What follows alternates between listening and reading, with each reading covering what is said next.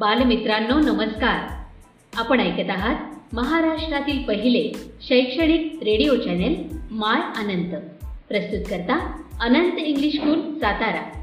अधिक माहितीसाठी आमच्या अँकर dot F M slash my Anant. या पेजला आवर्जून भेट द्या आणि आमचे कार्यक्रम हक्काने ऐका. इथे मिळतात तुमच्या पाल्यांना प्रगतीचे नवे पंख आणि तुमच्या चिमुकल्यांच्या स्वप्नांना आकार.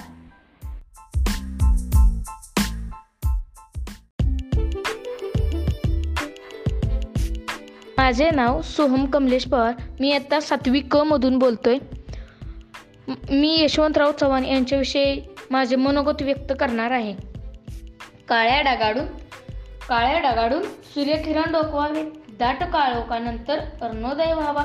चिखलातून कमळाने जन्म घ्यावा आणि काटेरी झुडपावर गुलाब पुष्पाने आपले मुकुट धारण करावे. याचप्रमाणे बारा मार्च एकोणीसशे चौदा रोजी यशवंतरावांनी विटामाऊलीच्या पोटी देवराष्ट्र नगरीमध्ये एका गरीब कुटुंबात जन्म घेतला. त्यांचे बालपण व शिक्षण कराड येथेच झाले. कारण ते चार वर्षाचे असताना त्यांचे वडील देवाघरी गेले. परंतु त्या महत्वाकांक्षी प्रेमळ मातेने त्यांचे पालन पोषण केले. ती माता त्यांना नेहमी सांगत ती माता त्यांना नेहमी सांगत नका नोडग डगमगू नका नोडग डगमगू चंद्र सूर्यावरी जाईल डबू चंद्र सूर्यावरी जाईल डबू विटा मातेने आपली मुले घडवली. विटा मातेने आपली मुले घडवली. यशवंतर महाराष्ट्राचा कोहिनूर झाला. यशवंतर महाराष्ट्राचा कोहिनूर झाला. पण या कोहिनूर हिऱ्याच्या प्रत्येक पैलूला विटा मातेच्या विशाल हृदयाचा स्पर्श झालेला आहे. मित्रांनो तुम्हाला एक शाळेतील प्रसंग सांगतो. त्यावेळी भारतावर इंग्रजांचे राज्य होते. आपल्या छोट्या यशवंताने तिरंगा ध्वज फडकवल्याबद्दल त्यावेळी शाळेतील मास्तरांनी यशवंताने माफी मागावी असे सुचवले. तेव्हा मा विटा माता शिक्षकांवर रागावल्या. देशासाठी आपला मुलगा तुरुंगात गेला तरी चालेल पण माफी मागायची नाही.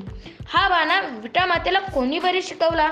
म्हणून यशवंतराव म्हणतात माझी आई अशी अद्भुत शक्ती आहे की त्या शक्तीमुळेच मी घडलो त्या शक्तीमुळेच मी घडलो.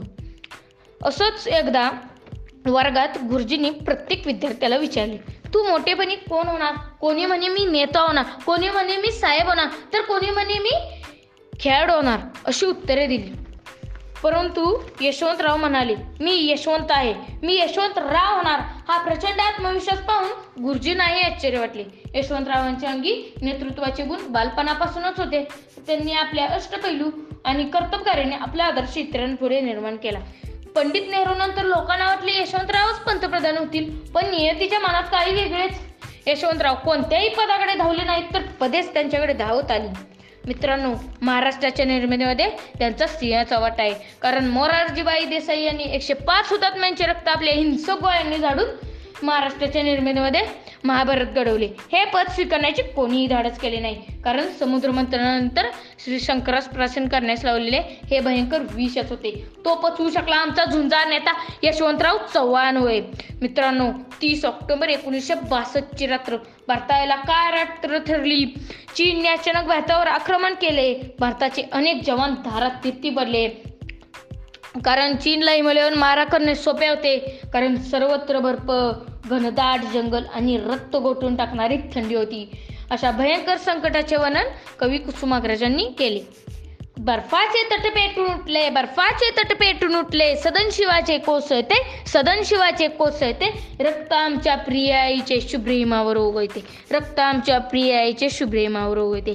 मित्रांनो दिल्ली भारताची राजधानी काळवडून गेली. दिल्ली भारताची राजधानी काळवडून गेली. अशा बिकट समयी संरक्षण मंत्रिपदाचा काटेरी मुकुट कोणाला बरे द्यायचा अशा वेळी पंडित नेहरू लालबहादूर शास्त्री व इतर नेते यांच्यापुढे महाराष्ट्राचा सह्याद्री उभा राहिला. हा सह्याद्री म्हणजे यशवंतराव चव्हाण होय. हा सह्याद्री म्हणजे यशवंतराव चव्हाण होय. यशवंतरावांनी मुख्यमंत्रीपदाचा सोनेर मुकुट खाली उतरवून संरक्षण मंत्रिपदाचा संरक्षण मंत्रिपदाचा काटेरी मुकुट स्वीकारला. सोसाट्याच्या वाऱ्यात सौरवृक्ष उलमडून पडावेत. दिव्यातील तेल संपून दिवा मिनमिनत राहावा आणि अखेर पंचवीस नोव्हेंबर एकोणीसशे चौऱ्याऐंशी रोजी एक दिव्यज्योत अनंतात विलीन झाली. कारण एक निधड्या छातीचा बेधडक तरुण अनंतात विलीन झाला. यशवंतरावांचे हे कार्य पाहून कोणाच्याही ओठून उत्स्फूर्तपणे शब्द फुटतील. जया चालीला शोभिवंत जया चालीला शोभिवंत तोच खरा भाग्यवंत तोच खरा भाग्यवंत. लोक म्हणे यशवंत लोक म्हणे यशवंत हिरा ठाकला नामवंत हिरा ठाकला नामवंत. या जगी या जगी या जगी. जय हिंद जय महाराष्ट्र जय यशवंत.